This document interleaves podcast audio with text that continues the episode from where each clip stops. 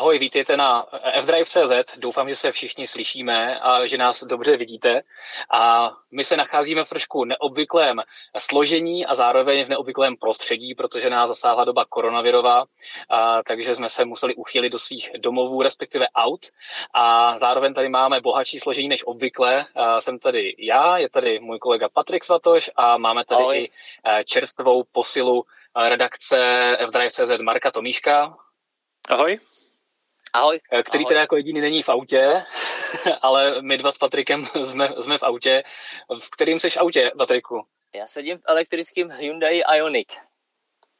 Uh, tam samozřejmě elektromobil, takže to je, to je dobře.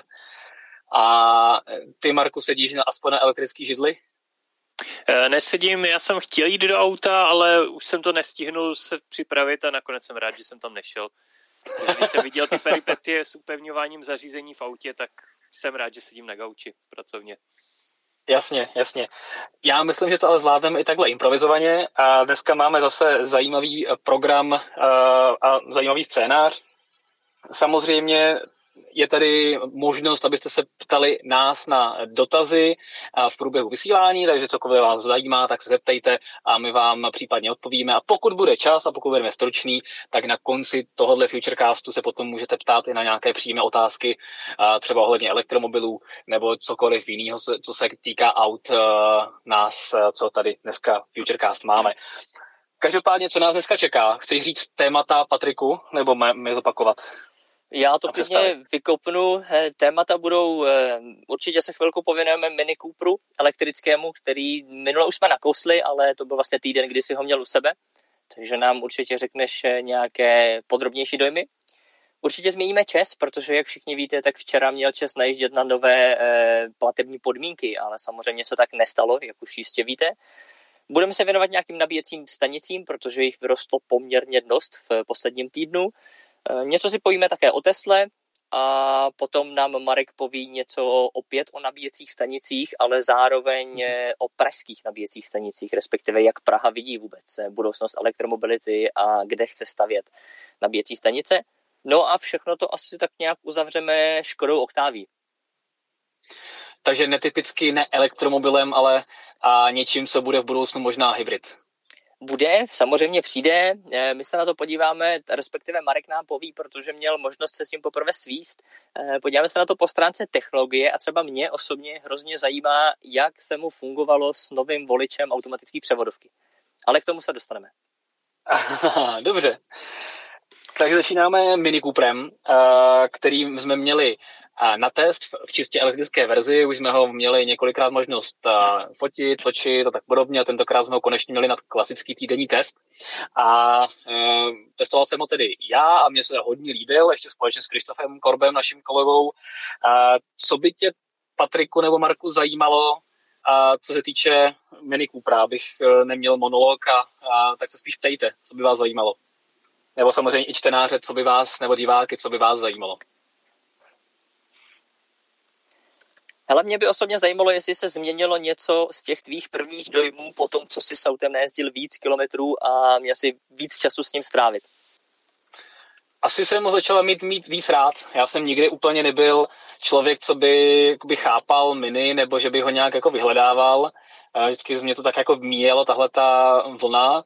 Ale vlastně, když jsem s tím autem strávil víc času, tak uh, jsem pochopil, v čem je to auto super a proč vlastně spoustu lidí má mini rádo a nenechá na ně dopustit. A mně se opravdu jako líbily ty jízdní vlastnosti, že to je fakt jako hrozně zábavný auto a i přesto, že nemá stovky koní, tak eh, tím, že to je elektromobil, tak skombinovaný eh, s tím super eh, podvozkem, nízkým těžištěm, tak opravdu to dává dohromady takové jízdní vlastnosti motokáry a opravdu to jezdí krásně. Takže když někdo má rád ježdění, opravdu to ježdění, to pravé ježdění, dovádění a tak podobně, tak uh, málo který auto v této cenové hladině mu dá tolik radosti jako Mini. Takže jsem si na něj zvyknul a začal jsem ten koncept celý chápat a bavilo mě to, bavilo mě to auto čím dál tím víc a zároveň, když jsem vlastně i přijal tu, uh, tu premisu, že jde prostě o městské a příměstské auto, že od toho nemám očekávat dojezd 400 km, ale že to je prostě auto na nějaké každodenní popojíždění a dojíždění do Prahy, tak, tak mi přišlo, že vlastně to funguje moc hezky. Jediné, co mě vlastně zklamalo, tak byla mobilní aplikace, respektive nějaké přizpůsobení tomu elektrickému pohonu. Opravdu to je, je to spalovací mini se vším všudy, pouze s vyměněným motorem, takže i ta mobilní aplikace pro nabíjení nebo pro ovládání toho auta neukazuje skoro žádné informace o nabíjení, pouze ti ukáže, že prostě ve 100, do 100% budeš nabíjet takhle dlouho a to je všechno. Nedozvíš se rychlost, nedozvíš se, jestli tam je nějaký problém a další věci, takže to mi trošku jakoby chybělo, vadilo ale to jsou víceméně drobnosti, které se dají vlastně softwarově odstranit, ale jinak jako auto to funguje moc pěkně, takže mě jako mini velmi milé překvapilo a za tu cenu a je to fajn auto. Já si myslím, že největší chyba, největší problém Miniho je, že podle mýho mohlo, respektive mělo možná dorazit dvou pár let dřív. Jednak samozřejmě eh, můžete se podívat na video, který už máme venku na YouTube. Eh, ten názor mám, protože zákazníci mini vědí, že si musí za mini zaplatit, za ten styl, za ten design ojedinělej a ty se vlastně tomu i ve videu věnoval, že ten rozdíl mezi podobně vybavenou spalovací verzí a výkonou není až takovej, takže možná je trošku škoda, že to přišlo později, ale hmm. jinak, jinak asi to dává, dává trošku smysl. Jo, jako za, za mě určitě bych byl, aby to opravdu to hodnocení bylo výborný, tak uh, bych přivítal, aby v té, v tom Mini Cooperu byla technologie se současné i3 S, to znamená s tou větší 42 kWh baterkou, a která už by dala dojezd reálnej přes 200 km i, i na dálnici, což je teďka slabina toho Mini, že prostě když jednou za čas bys chtěl jet někam dál, třeba do Brna, jasně, to auto na to není určený, ale přece jenom, kdybys chtěl někam jednou dál do Brna třeba, tak to auto prostě na jedno nabití nedá, což je jako škoda. A, a přitom BMWčko tu technologii má, takže tam akorát mohlo dát tu novější baterku, kterou už používá v i3, ale nedalo, protože Mini je výrazně levnější než právě ta i3, takže si prostě pro tu i3 ušetřilo, pošetřilo tu větší baterku, aby lidi měli důvod kupovat eh, tu i3. No prostě zase... budeš ty Povídej, Marku, povídej. Eh, mně zase tohle celkem dává smysl, protože eh, vlastně Mini díky tomu může nabídnout auto, elektromobil za v podstatě podobnou cenu, jako má všechny ostatní modely. Nebo aspoň jo, jo. modely, modely v, tom, v tom výkonu. A je, jelikož to auto je zaměřený primárně do města, tak si myslím, že ta baterie tam taková stačí a ten přístup dát tam menší baterii do městského auta mi dává smysl, protože když pak je městský auto zbytečně drahý, tak si ho málo kdo koupí. Takže mě to dává smysl. Jenom můžu se ještě zeptat, jak byla trakce na přední nápravě, protože to má vlastně stejný výkon jako i3 S, a e, úplně si nedokážu představit, e, že to dokáže ten výkon přenést na přední nápravu, protože třeba když jsem te, e, jezdil s konou, tak e, při extrémní akceleraci to ta přední náprava nedávala, těch 150 kW. Tak jak, jak to funguje v tom Mini? Jo, um, no určitě to není čtyřkol, nefunguje to jako čtyřkolka, takže když člověk dá z nuly a plný plyn na sportovní režim, tak uh, se ty kola jako trochu protočí, ale rozhodně to není tak špatný jako u ostatních elektrických předokolek. Jako opravdu to mi to vychytalo dobře. Je vidět, že se na tom dalo záležet. Ta kontrola trakce je jakoby opravdu dobře nastavená. Takže když s tím člověk jakoby hodně cvičí, tak se tomu neprotáčí kola tak jako třeba ty koně, nebo třeba Ego s tím hodně trpěl, to byl mnohem, mnohem jakoby mý výkony a, a ty kola se mu protáčí jakoby hodně na, na mokru zejména. Hmm. No, takže, takže s tímhle tím jsem problém vlastně moc neměl. Jako jo, hrábne si to, ale ne nějak jako ne nějak signifikantně, takže tohoto mě hmm. milé překvapilo, že tohoto jako mini má zvládnutý dobře a rozhodně líp než eh, ostatní předokolky elektrický. Hmm. No jinak můžeme třeba dodat, že pokud by někdo stejně potřeboval se elektrickým mini jet z Prahy do Brna, jak si zmiňoval, tak se musí zastavit na nějaký nabíjecí stanici a může to být třeba Čes. Ano. Tím se tak zase trošku přehoupne. To může. Téma. Eh, já kdybych si krátce uvíz, tak asi víte, že prvního čtvrtý, ačkoliv byl apríl, tak eh, opravdu prvního čtvrtý měl Čes přejít na nový platební systém, což se nestalo. Nestalo se z různých důvodů, kdy ten systém prostě není ještě kompletní, jsou tam nějaké komplikace. Co však byla ale komplikace pro spoustu lidí, kteří mají doma elektromobil a nemají čip, ale byli zvyklí nabíjet jednorázově přes aplikaci Polyphaser Direct, tak eh, komplikace mohla být, že tato aplikace ve spolupráci s nabíjecí stanicí ČES přestala včera fungovat. My jsme to samozřejmě zjišťovali, jaký budou další kroky a momentálně už víme, že několik následujících týdnů budou všechny nabíjecí stanice Česu odemčené, můžete nabíjet zdarma a nový systém se tak trošku zase opět odloží. Co si o tomhle myslíte? Je to dobrý krok ze strany Česu? co si vůbec myslíte i o nabíjecích tarifech? My jsme se už o tom trošku bavili, ale pojďme to možná ještě trošku nakousnout. Marek mi dává přednost, jo, tak dobře. Jo. dobře.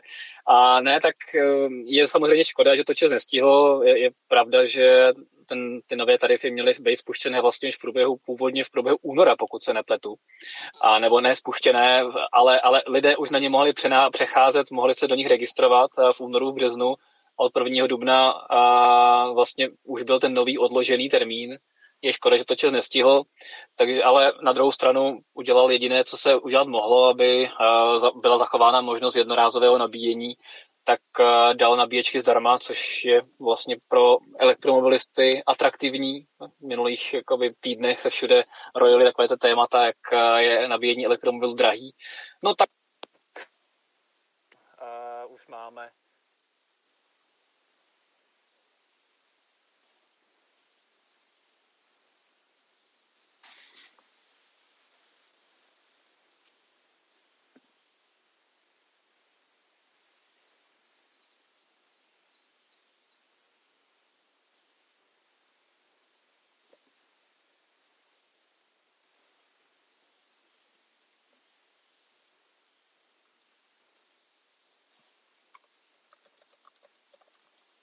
Slyšíme se? Já jsem neslyšel Martina, jak mluvil. Martin, Martin má, já jsem ho taky neslyšel, takže Martin má s velkou eh, pravděpodobností nějaký trošku technický problém.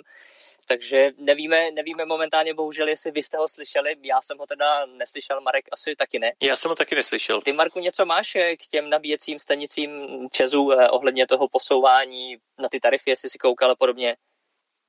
Eh, já jsem to jen tak eh, sledoval zběžně, tak eh, jak Martin říkal, jednak pro, pro elektromobilisty to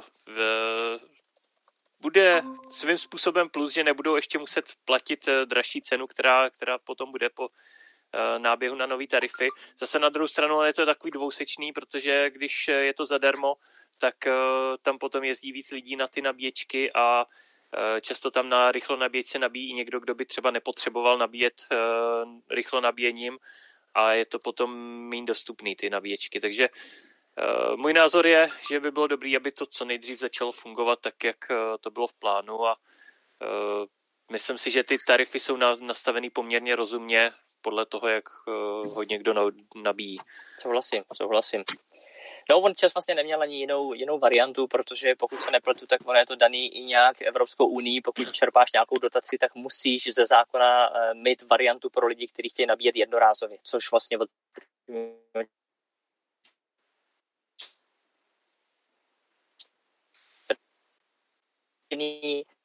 eh, přesný termín není. Není z několika důvodů, protože samozřejmě Martin to asi může potvrdit, nebo každý, kdo má nějaký zkušenosti. Přesný termín, ale mělo by se tak stát několika týdnů. Jestli to budou dva nebo čtyři, to samozřejmě nevíme, ale čas na tom se pracuje A co, co jsem se od Česu dozvěděl, tak rozhodně to není žádná výmluva ohledem na koronavirus. To, to Čes rozhodně tak komunikovat nechce, protože to rozhodně není pravda. Co však ale trošku může být teďka pravda, pokud na tom samozřejmě České není pracovat, tak eh, to bude trošku komplikovanější. Ostatně i náš futurecast dneska není úplně standardní. Takže...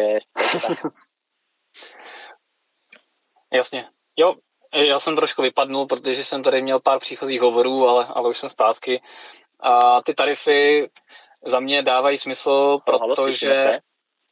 Jo, jo, slyšíme se. A ty tarify za mě dávají smysl, protože e, obsahují vlastně předplacené kWh, takže to není o tom, že si zaplatíš nějaký paušál a pak teprve můžeš nabíjet a platíš za to, kolik načerpáš. Ale v rámci uh, vlastně toho, toho tarifu už máš eh, nějakou eh, pen, nějaké penzum kWh předplacené, což je dobře.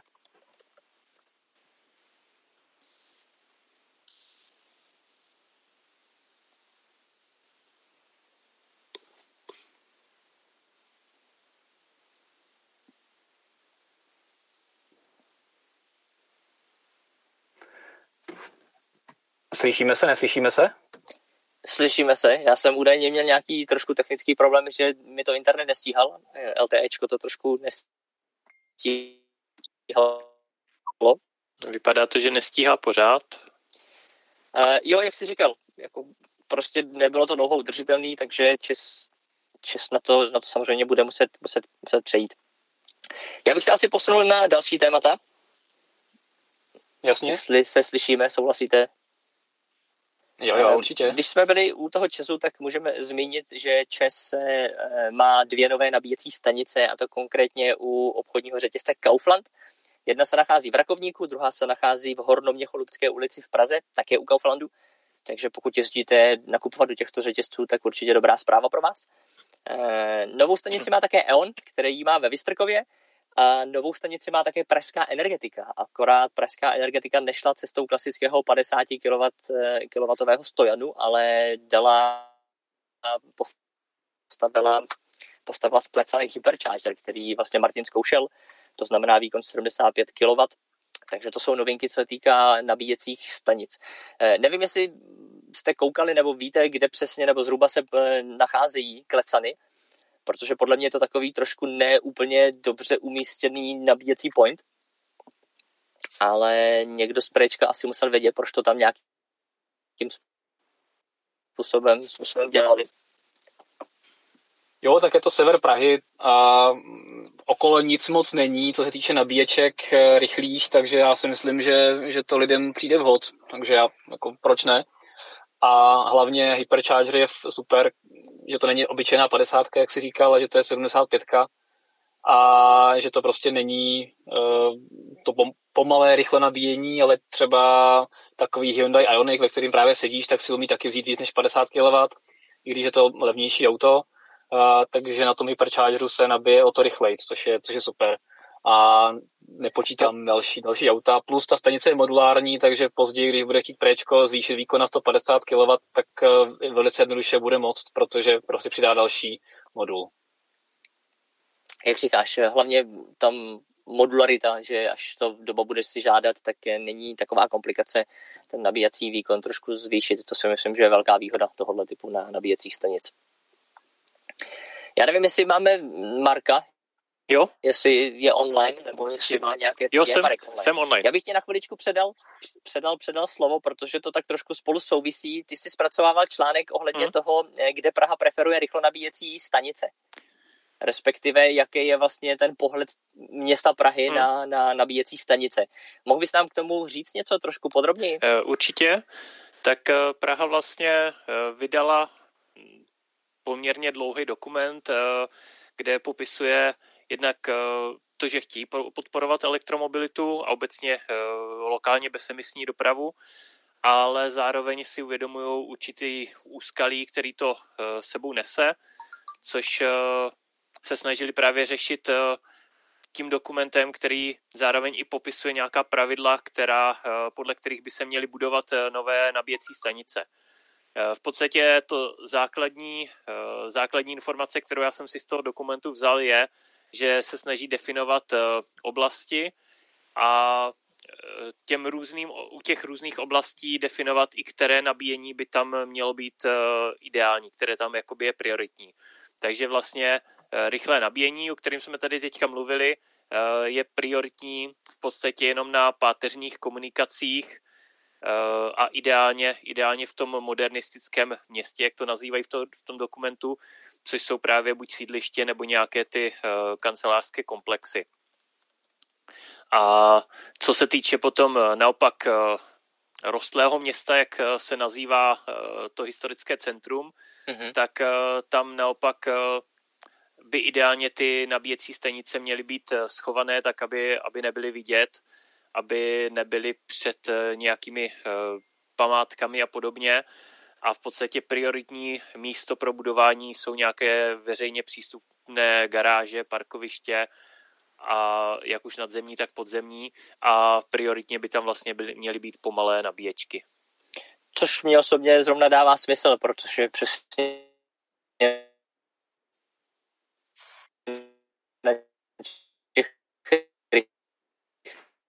když jdeš potom do centra, tak většinou tam máš třeba nějakou schůzku a můžeš si tam to, to nabíjet pomalej, takže tohle, tohle mi dává smysl. Nevím, jak je na to Martin. Taky, no, souhlas. K tomu poví jeho názor, asi nepoví. Taky.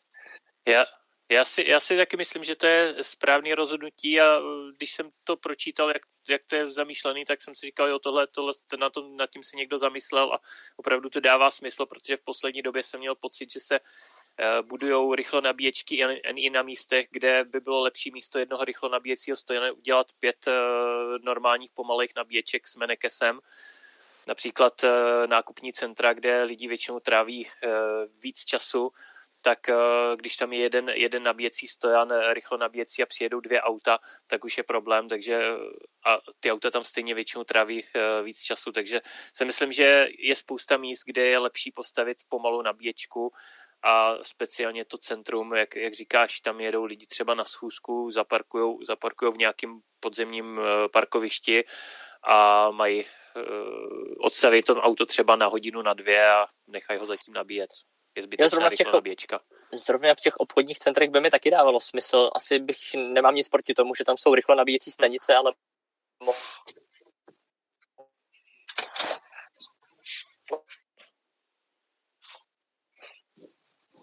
minimálně dvě většinou. Tam si nějaký oběd mám zkusku, nebo jedu na nákup, nebo něco, takže tam by to samozřejmě smysl dávalo. A to se můžeme dostat k otázce, eh, jaký je váš názor na to, že Čes postavil v obchodním centru Královo pole, pokud se nepletu v Brně, v obchodním centru čtyři rychle nabíjecí stanice. Eh, ty, já tě teďka neslyším, ne, nebo neslyším nikoho, nevím, jestli někdo mluví, doufám, že ne, že jsem do toho někomu neskočil. Ne, ne, ne, povídej. Eh, já, já, si, já si osobně myslím, že v těch nákupních centrech rozhodně nemám proti tomu, nic proti tomu, když tam je rychlo nabíjecí stanice, protože samozřejmě jsou lidi, kteří tam jedou třeba jenom eh, na rychlej oběd nebo, nebo na rychlej nákup a potřebují si nabít víc. Takže určitě to není špatně, ale myslím si, že eh, by se to mělo nějak poměrově vyvážit a místo čtyř rychlo nabíjecích stanic já bych jako ideální variantu viděl třeba jeden rychlo nabíjecí stojan a dejme tomu třeba 10 eh, míst na normální uh, pomalý nabíjení, protože drtivá většina lidí tam bude trávit víc než tu půl hodinu, uh, po kterou se nabíjí běžný elektromobil na rychlo nabíjecí stanici a ve výsledku potom dochází k zbytečnému blokování té rychlo nabíjecí stanice a podle mě ACčkový Menekes by tam posloužil mnohem líp, když by tam bylo víc přípojek. Já bych taky byl rád, aby to vypadalo jako v Norsku, že by tam bylo třeba 50, 50 ACčkových uh, přípojných bodů vlastně. pro uh, každou, si, si každý, každý parkovací místo a nemuseli bychom jakoby, řešit jenom čtyři rychlé nabíječky, ale zatím, zatím se staví ty rychlé nabíječky, které taky ACčko mají, takže de facto tam je 8, mož, jakoby 8 aut se tam může nabíjet současně, 4 hmm. rychlo, 4 pomalo, takže asi když tam někdo přijede na díl, tak se tam prostě odstaví připojí se na AC a může se nabíjet pomalu, pokud eh, někdo přijede jako vybitý a potřebuje za hodinku jet dál, potřebuje se nabít, tak eh, využije to rychle nabíječku. No. Já třeba ze zkušeností, já častokrát jezdím na Chodov, a od centrum Chodov v Praze a tam vlastně jedna rychlo nabíječka a vedle toho jsou dva vlastně pomalo nabíjecí stojany, což mi přijde jako samozřejmě kapacitně to je málo, ale přesně takhle by to nějak mělo vypadat. Ale paradoxně vždycky je obsazená ta rychlo nabíjecí stanice a lidi na ní případně čekají frontu, kdežto ty pomalé nabíječky a jsou častokrát ne prázdný, ale třeba, jakoby, ale vždycky tam je místo. A, takže je vidět, že zdaleka největší zájem je právě o tu rychlo nabíjecí stanici. Jezdí tam prostě ty EAPy, jezdí tam Cityga, tak podobně, který mají tu palubní nabíječku pomalou a jediná možnost, jak se nabít za třeba hodinu, hodinu a půl, tak je právě tady rychle nabíjecí stanice, jezdí tam Tesly, že jo, ty, těm trvá i přes hodinu, než se nabijou nějak rozumně. A další auto s velkou baterkou, takže tam opravdu o tu rychle nabíjecí stanici je, je mela a ty pomalé nabíječky častokrát jsou na ocet, takže eh, já si myslím, že právě jakoby uh, ČS, Prečko, EO, no tak podobně vychází z toho, jak se ty nabíječky používají, protože vidí ty data a že prostě staví primárně ty rychle nabíjecí stanice prostě proto, že o ně je zájem mezi lidma. A, ale souhlasím, že uh, naprosto ideální stav by byl takový, že by tam byly třeba čtyři rychle nabíječky a pak by tam byl prostě 50 pomalých nabíječek uh, rozprostřených po celém obchodáku a to by bylo jako super, ale tam ještě teda nejsme takhle daleko tak nemáme tolik elektromobilů, jako mají v Norsku, takže tak. ani takový počty nepotřebujeme, ale uh, jednak, jednak z části to je tak, jak říká, že hodně lidí potřebuje třeba to rychlo nabíjení, ale myslím si, že, že z části je to i tím, že spousta lidí to nepotřebuje, ale uh, je to za stejnou cenu, u Česu teďka zadarmo, nebo předtím to bylo zapoušel, tak prostě přijedou a nabijou si na tom rychlu a mají to, mají to vlastně doplna, i když nepotřebujou. Takže si myslím, že dává celkem smysl to. Já třeba jezdím hodně často k EONu, protože to je nejbližší nabíječka od mýho domova a navíc je to u obchodu a často tam je to rychlo nabíjecí stojan, ale já často nabíjím na tom pomalým, protože vím, že budu tři čtvrtě hodiny nakupovat, že bych tam zbytečně blokoval tu rychlou a navíc bych tam platil dvojnásobek, takže zase, když se potom ty ceny nějak rozumně nastaví a to rychlo nabíjení je za určitý příplatek, tak si to připlatí jenom ten, kdo to opravdu potřebuje a kdo hmm. jede jenom nakupovat a jenom chce využít čas, tak vlastně uh, může uh, nabíjet na, pomalým, na pomalý nabíječce za nižší cenu. Takže si myslím, jo. že je to i o nastavení těch, těch tarifů, že když ty tarify se na, nastaví rozumně, pak teprve uvidíme, kdo opravdu potřebuje na tu rychlo nabíječku a kdo, kdo na ní nepotřebuje, komu stačí ta pomalá. To máš, to máš pravdu, no, že vlastně u Préčka, vzhledem k tomu, že to je vlastně nejlevnější rychlo nabíječka široko daleko, pokud nepočítáme ty zdarma, protože mají rychlo nabíjení za 3 koruny, ostatní ho mají dražší, tak eh, je to asi, asi pravda, že lidi cíleně jezdí, jezdí tam. A u Česu, když se podívám na ty nové uh, tarify, tak tam ale také, uh, pokud, pokud se nemýlím, tak není uh, nějak odlišený AC, AC a DC uh, ceník. Je tady, pokud tady vidím správně, tak poplatek za odběr je pro AC i DC stanice stejný. Takže tam to u Česu zase nebude odlišováno, nebo rozlišováno, takže lidem bude dávat smysl se jezdit nabíjet na ty, čes, na, na ty rychlo nabíječky. Hmm. V, tomhle, v tomhle to má asi nejlíp vyřešený ten EON, ke kterým hmm. já právě často jezdím, protože, jak říkám, jezdím nakupovat, jsem u té nabíječky téměř denně a v drtivé většině případů jsem připojený na AC, protože zkrátka nepotřebuju rychlo nabíjení a je zbytečný platit 6 korun za kWh místo třech. Jo. Takže já když jsem někde taky delší dobu, tak se taky zásadně uh, připojuju na, na AC, abych přesně neblokoval někoho, kdo se třeba opravdu přijde eh, nabít a potřebuje rychle se nabít, ale občas se stává, že tam prostě přijedu vybitý, potřebuju za hodinu jet, uh, třeba nějakou delší vzdálenost, takže se tam potřebuju nabít naplno a pak se ta DC nabíječka hodí. Takže tolik, tolik asi nabíjecí stanice. Nevím, jestli k tomu chce Patrik něco, něco dodat nebo, nebo ne. Já jsem si vás tady vyslechl a souhlasím s tím. Záleží Dobře. prostě, pokud bude, pokud bude, jak říkal Marek, eh, pokud on to má dobře vyřešený, eh, co se týká finančního rozdílu, tak je to možná další bod, jak ty lidi třeba motivovat a uvědomit, aby si ty lidi uvědomili, že ne za každou cenu je potřeba využívat ten rychlo nabíjecí standard, který fakt může potřebovat někdo jiný, že tam přijede, potřeba rychle nabít a jet. Jasně. Ale zároveň pokud eh, si někdo prostě nějaký paušál platí nebo ty peníze tomu EONu pošle, tak nikdo mu nemůže říct, eh, jestli využívá takový nebo makový. Prostě si to zaplatí, hmm. tak si každý využívá, využívá, co chce. Takže to je asi tak můj názor. Ono je to Já hodně jenom... si myslím, Pardon, já tady jenom k tomuhle doplním uh, názor uh, Honzy Čermáka, který nám ho právě poslal na YouTube a který říká, že ano, Martine, souhlasím, že je potřeba stavět více pomalých nabíjecích stojanů, ale jen na místech, kde se zastaví z důvodu dlouhého nákupu, zajít do kina a tak dále. Naopak to nedává smysl stavět u dálnic, což se myslím, že s eh, Honzou Čermákem všichni shodneme. Je to tak? Jo, s tím, s tím naprosto souhlasím a to v podstatě i ten pražský plán uh, s tímhle počítá, že u těch páteřních uh, komunikací se mají stavět prioritně, prioritně rychlo nabíječky a na parkovištích nebo v, nějaké, v nějakých těch uh, odlehlejších ulicích by měly být uh, ty uliční, uliční nabíječky pomalý. Mimochodem, když jsme ještě u těch nabíječek, tak letošní rok bude jako velkým, velkým přelomem v nabíječkách v Česku, protože se postaví zdaleka největší počet nabíječek za rok, který se kdy postavil. E.ON bude stavět nebo Préčko bude stavět, i on budou stavět ty své pomalé nabíječky, které postaví několik desítek a bude se stavět, eh, budou se stavět vlastně ty DCčkové nabíječky u hlavních páteřních tahů z těch dotačních programů. A Ionity spustí několik nabíjecích bodů eh, a nabíjecích lokalit v Česku, takže myslím, že třeba v prosinci 2020 budeme na tom výrazně, výrazně líp, co se týče nabíječek, než teďka. Já bych jenom možná dodal, že tohle, co jsi zmiňoval, tak byl plán, ne, že bych byl negativista, ale je tady velká pravděpodobnost, že možná nějaké věci se z důvodu tohohle dění kolem koronaviru trošku, trošku změní. Takže uvidíme.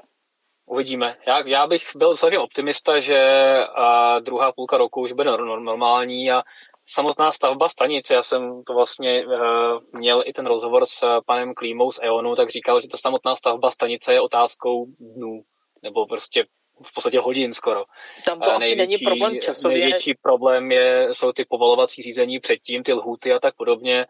Takže jestli si teďka nějaký úřad eh, nestihne lhutu a odpoví až za 10 dnů později nebo tak, tak asi to potom na tom konci roku stihnou postavit eh, za kratší dobu, ale já jsem pořád optimista a myslím si, že se ty plány naplní já jsem to spíš trošku myslel i s ohledem na to, že nikdo nevíme, jak velký to bude mít ekonomický dopad a je tady pravděpodobnost, že možná bude chtít někdo trošku ušetřit nějaký prostředky. To je věc číslo jedna. Věc číslo dvě, možná Jasně. jste zachytili, že Evropská unie už začala trošku přemýšlet, že posune emisní limity. Takže uvidíme. No každopádně u těch nabíječek nás nějaký šetření by nás nemělo úplně eh, postihnout, protože drtivá většina těch nabíječek, co se staví, tak uh, jsou dotovaný uh, z nějaké části z Evropské unie. Mm-hmm. A samozřejmě v rámci toho dotačního programu je vždycky podmínka, do kdy se to musí postavit. To znamená, že oni pokud by uh, odložili tu investici a postavili by to třeba o rok později, než, než měli, tak na tu nabíječku nedostanou dotaci a vyšla by je výrazně dráž, takže oni samozřejmě radši postaví dřív, získají na to dotaci a ta nabíječka třeba nebude tak využívaná, protože nebude mít tolik elektromobilů, ale ale zatím si myslím, že nás tohle to nějak eh, neomezí a ty nabíječky se budou stavět dál, akorát teďka. A vidíme, že teďka i v době největší koronavirové uh, karantény, tak uh, Čes teďka postavil nabíječky, Préčko postavilo nabíječku a, a roste to vlastně stejně jako předtím, takže bych se toho tak nebál. Dobrá, tak uvidíme na, kon, na konci roku, jak to všechno, všechno, všechno já dopadne. Jsem, já jsem takový věčný optimista, takže... To já jsem taky optimista, jen uvidíme, jak to každá společnost si tak nějak nastaví a jaký Jasně. velký to, to bude mít všechno tohle dopad. Jasně. No, asi možná není i velký tajemství, že eh, Škoda Auto plánovala pro eh, světové novináře světovou premiéru, dynamickou premiéru. Eh, to znamená, že poprvé se světoví novináři mohli svíst s novou Škodou Octavií a teď mi to vypadlo, nebylo to v Řecku, bylo to na jednom řeckém ostrově, ale to není důležitý. No každopádně stejně jako ženevský autosalon, tak i tady ten event a další eventy se samozřejmě rušily. A my, nejenom my, ale i další redakce jsme měli možnost se poprvé svíst se Škodou Oktáví až v Praze. Konkrétně Marek s ní jezdil. Mm-hmm. Tak co bys nám, Marku, k nové Škodě Oktáví řekl? Pojďme se podívat třeba na nějaké technologické věci. Myslím si, že lidi bude zajímat samozřejmě i zpracování. A mě, mě nejvíc zajímá, jaký máš názor, jak se ti reálně fungovalo s tím já ani nevím, jak to nazvat, s tím malinkým trackpadem, on to není trackpad, taková kolíbka, je, volič, já volič bych, převodovky. Volič, volič převodovky bych to nazval.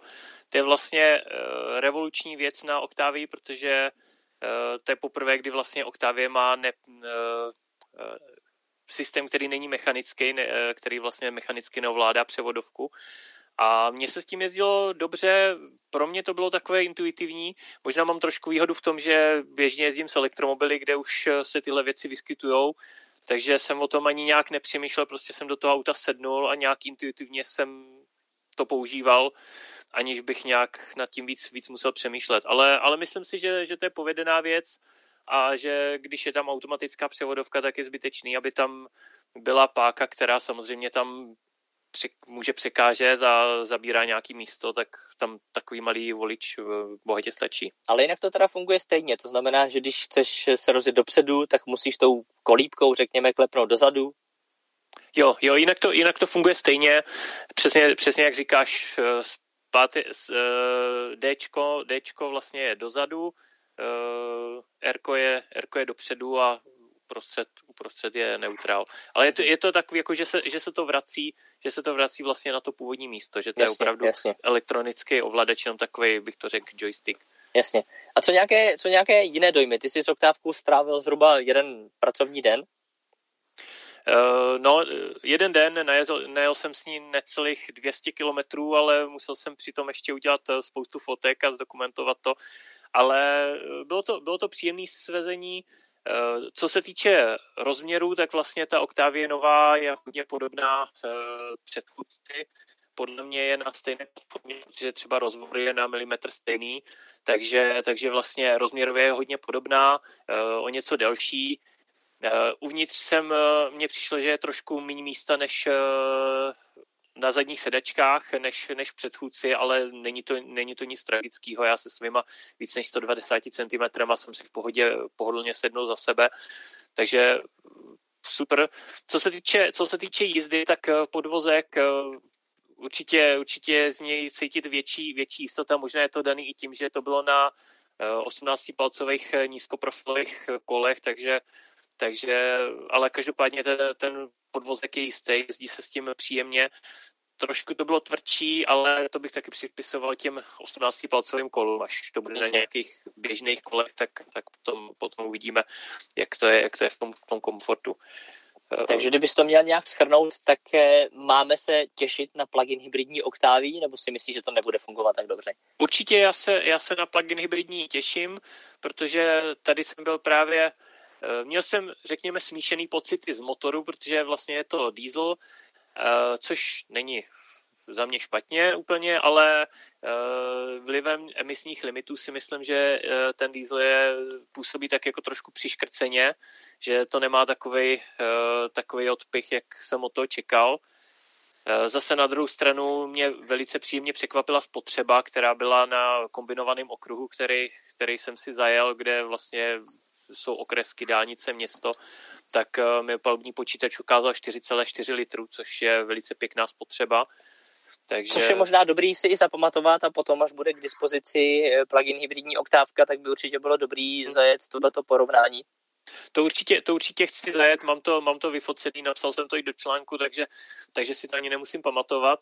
Takže tohle mě, tohle mě příjemně překvapilo. Eh, myslím si, že to je vstříkem močoviny, protože eh, díky přivstříku močoviny vlastně Eh, se vyřeší emise oxidu, uhlič, eh, oxidu dusíku a vlastně ten motor může spalovat chudší směs.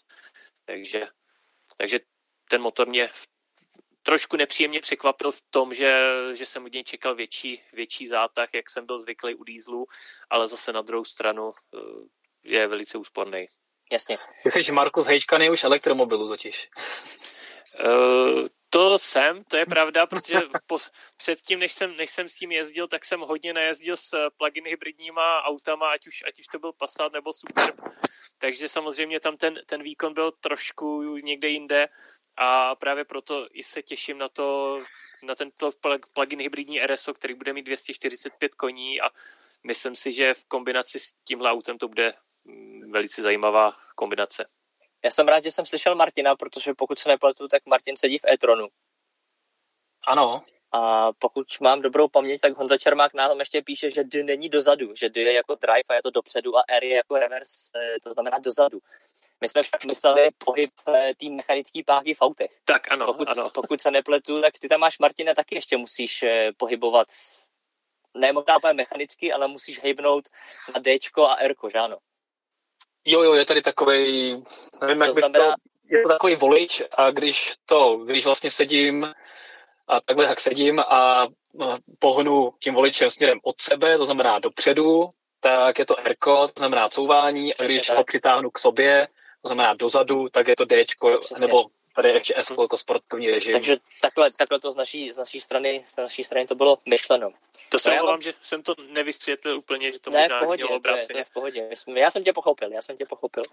No já vám asi nechám eh, slovo na závěr, protože možná by bylo ještě dobrý, vím, že to není úplně aktuální věc, ale vlastně vy dva jste se byli podívat na předání prvních Tesel v České republice, konkrétně v Praze. Marek si vlastně i povídal s nějakým zákazníkem, hmm. tak možná byste třeba mohli nakousnout tohle, jaká tam byla mezi těma lidma, když jste se s nimi bavili atmosféra. Eh, proč ty lidi si to třeba nezařídili někde dřív, protože spousta lidí ty objednávky vlastně zrušila a zařídila si testu někde v Německu, v Holandsku a podobně. Tak eh, jak to tam, jak to tam probíhalo? No, je... uh, uh, Marku, povídej, ty jsi tam byl díl, takže klidně povídej. Já jsem chtěl říct, že zrovna Eh, zákazník, se kterým jsem mluvil já, se kterým jsem dělal i rozhovor, můžete ho najít na webu, tak eh, zrovna ten si to auto objednával dva měsíce před eh, vyzvednutím, což mě osobně z toho rozhovoru to byla informace, která mě nejvíc překvapila, protože jsem měl pocit, že všichni, všichni, kteří teďka si přebírají Tesly, to měli objednané roky dopředu a u spousty lidí to tak bylo. A on mě právě překvapil tím, že si to objednal někdy v lednu a teď si to vyzvedával a e, říkal, že vlastně to funguje tak, že když si to objedná teď, tak e, ta Tesla už má spoustu vyrobených aut v podstatě skladových, které jsou třeba na lodi a nejsou připárované ke konkrétnímu zákazníkovi, takže e, on jenom si to objednal a tím, že měl nějakou relativně běžnou konfiguraci, tak mu připárovali auto, které už jelo na lodi a vlastně do dvou měsíců si ho vyzvedával. Takže není to úplně pravidlem, že každý, kdo si to vyzvedával, tak eh, byl zákazník, který na to čekal třeba dva, tři roky. Mm-hmm. V tom má Tesla velkou výhodu, že ona vlastně jede tím japonským modelem, že vlastně neumožňuje ty auta moc konfigurovat, eh, jak to známe z evropských automobilek. Víceméně si můžeš zvolit akorát eh, barvu kola, a barvu interiéru a to víceméně všechno. To auto má jednotnou výbavu, do které si můžeš dát jenom pár, malý, pár jako odlišení položek, případně si to můžeš potom softwarově připlatit později. Tím pádem jde dělat tohleto, že, že i když ty auta nejsou připárovaná k někomu, tak si z nich vybereš a to auto dostaneš relativně brzo. Samozřejmě u evropských automobilek, když si může nakonfigurovat to auto přesně podle sebe, tak ta výroba trvá někdy, někdy docela dlouho. Uh, ale já jsem se třeba potkal teďka v, na nabíječce v Praze u Kauflandu s taky se Zbrusunovou Teslou Model 3 s majitelem, který si právě vyzvednul na, na autosalonu Tesla a bylo to jeho první nabíjení u Kauflandu. Ještě bojoval trošku s tou tesláckou kamerou couvací, že nedokázal moc zacouvat a potom jsem mu pomáhal s nabíjením, ale a říkal, že ta, a právě říkal, že na to auto čekal dlouho, to byl jeden z těch zákazníků, který jim měl předobjednanou rezervovanou dřív, No a když jsem se ho ptal, proč na ní čekal takhle dlouho, tak říkal, že nechtěl řešit žádné jako dovozy a DPH a tak podobně, že on měl jiné auto, které mu dobře sloužilo a bral to tak, že prostě až to bude, tak to bude a nic ho nějak, nějakým způsobem jako netlačilo k nějaké, nějakému dovozu, že po tom autě netoužil zas tak moc, že by si ho musel prostě okamžitě přivést, takže to si čekal a když bylo jasné, že před půl rokem, že se ty objednávky spustí, tak už prostě počkal, takže a, byl z toho auta nadšený, a, takže i když i po těch pár kilometrech, takže doufám, že mu to vydrží a, a těch elektromobilistů bude takhle přibývat. A my jsme vlastně, co se týče Tesly, tak jsme přeskočili jedno téma a, a to je aktualizace, která teďka pro Teslu přinesla e, zajímavé věci typu a, zastavení na semaforech a rozeznání stopky. Doufám, že jste to teda neřešili, když jsem se já odpojil a, nechtěně. E, ne, neřešili, neřešili, přeskočilo se to tak trošku, můžeme to navázat teďka k tomuhle tématu. Jasně, super. No, a to mi přijde jako věc, na kterou se dlouho čekalo. Samozřejmě musím rovnou říct, že tahle ta funkcionalita je jenom v Americe, v, v Evropě nic takového nefunguje. A v Evropě stále nefunguje ani čtení, čtení dopravních značek u silnice, eh, regulace, eh, regulace rychlosti podle nich a tak podobně, takže bohužel v Evropě zůstává ten autopil stále poměrně hloupý a na úrovni jiných asistentů řízení, ale v Americe tam se dějou věci a nově vlastně umí a zastavit na semaforech, rozezná i stopku, takže zastaví na stopce a pak se rozjede dál, když zjistí, že tam nic není. A, a v Evropě a, alespoň tyhle ty věci jakoby ukazuje, že je vidí, jenom podle nich nic nemůže dělat, nemůže podle nich zastavovat, nemůže podle nich jezdit. Takže to mi přijde jako velmi zajímavé vylepšení autopilota a nadále se ukazuje, že to strojové učení, ta, to, ta cesta, kterou Tesla jde, tak je super, protože může tím a tím způsobem přidávat další a další věci, které auta budou rozeznávat a není to hardcodované, ale opravdu tím tím způsobem se inteligentně auta učí a postupně toho budou vidět víc a víc a budeme se přibližovat té plně autonomní jízdě, kterou má Tesla za cíl. Takže tohoto mi přijde jako super. Bohužel, teda, jak jsem říkal, tak v Evropě to nefunguje. V Evropě je i legislativní problém, takže to je podle mě jeden, jeden z důvodů, proč eh, tyhle funkce vlastně Tesla spouští zatím jenom v Americe a nejde z do Evropy.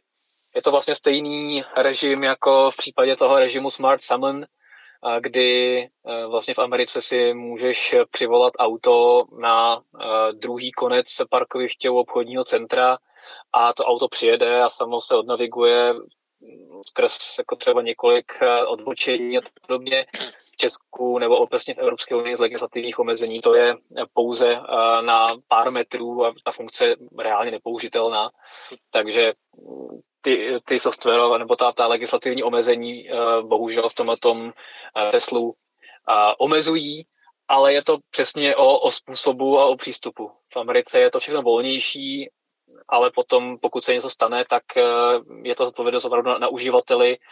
A v Evropě my máme takový ten protekcionistický přístup nejenom v automobilismu, ale třeba i v, lék, v lékárenské nebo v lékové politice a tak podobně, že raději všechno musí být stoprocentní, nejdříve se to všechno otestujeme, prověříme, že to všechno stoprocentně funguje a až když to bude stoprocentní, tak to pustíme na trh a nebudeme pouštět na trh nějaké jakoby beta verze nebo nedodělky, které by mohly ohrožovat lidi a co si budeme, co si budeme namlouvat, spousta těch věcí, které e, jsou v autopilotu, tak nefungují stoprocentně. Je hmm. řada situací, kdy ten autopilot selže a potom je to o tom, že ten člověk stále odpovídá za to auto jako takové.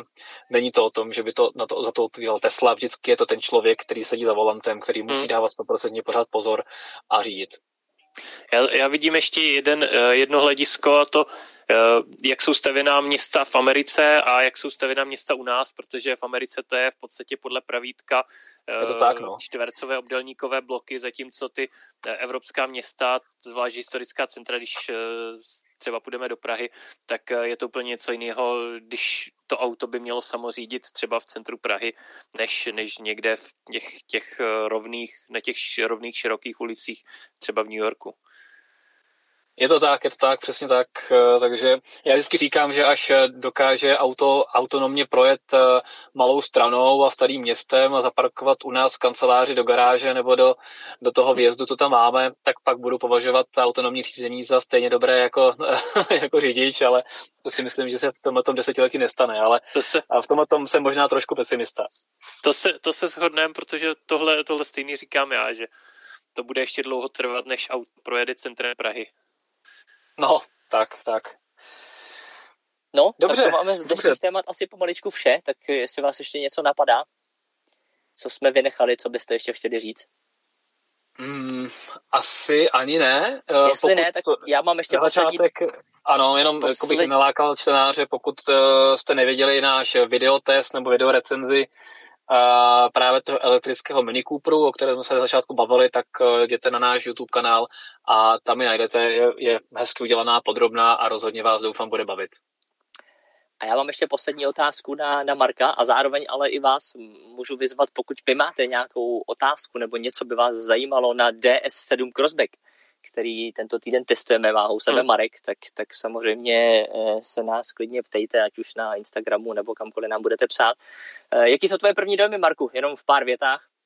Tak eh, je to auto, ze kterého na mě vyloženě dechnul luxus, protože to je fakt v tomhle, v tomhle směru povedený a, a uh, udělaný do detailu, do takových pěkných detailů na tom autě, takže Jezdí se mi s tím autem příjemně, já jsem eh, se zaměřil hodně na efektivitu pohonu, protože to je moje, moje parketa, takže jsem hned eh, vyzkoušel, kolik ujede na, eh, na baterii, což se mi podařilo nějakých 27 kilometrů, ale musím říct, že to bylo teda v, mimo město a v takovém kopcovitém terénu okolo Berouna, takže to ještě zkusím v nějakým uh, méně náročným terénu někde po rovině, to si myslím, že by se dalo poda- uh, projet víc.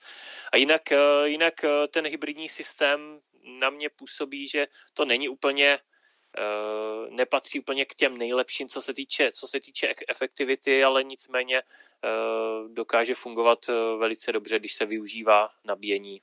Mm-hmm.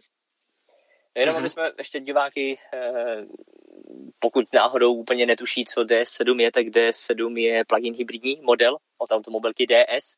A tahle automobilka samozřejmě bude mít i svůj elektromobil. Tak to jen takhle pro uvedení. No, za mě je to asi opravdu vše. Jestli vy ještě něco máte, nebo vás něco napadá? Za mě asi všechno. Za mě všechno a děkuji za, za to, že to s náma diváci takhle vydrželi i v tomto neobvyklém eh, setupu a věřím, že za dva týdny už budeme třeba zpátky ve studiu a budeme se moct eh, bavit už zase vedle sebe. Uvidíme, uvidíme, jak to všechno bude. Já se taky přidávám s poděkováním za pozornost. Eh, pokud vás cokoliv zajímá, ať už na nás nebo třeba na testovaný auto, tak se samozřejmě neváhejte ptát. A brzy vám A samozřejmě vlastně... poprosím o subscribe, takže pokud uh, nás ještě neodebíráte, tak budeme rádi za, za odběr na fdrive.cz. Souhlasím. Tak jo, tak moc krát děkuju, děkuju za pozornost, děkuju vám, že jste si udělali čas, že jsme si mohli chvilku popovídat a jak říkal Martin, snad už za 14 dní vedle sebe face to face u nás ve studiu.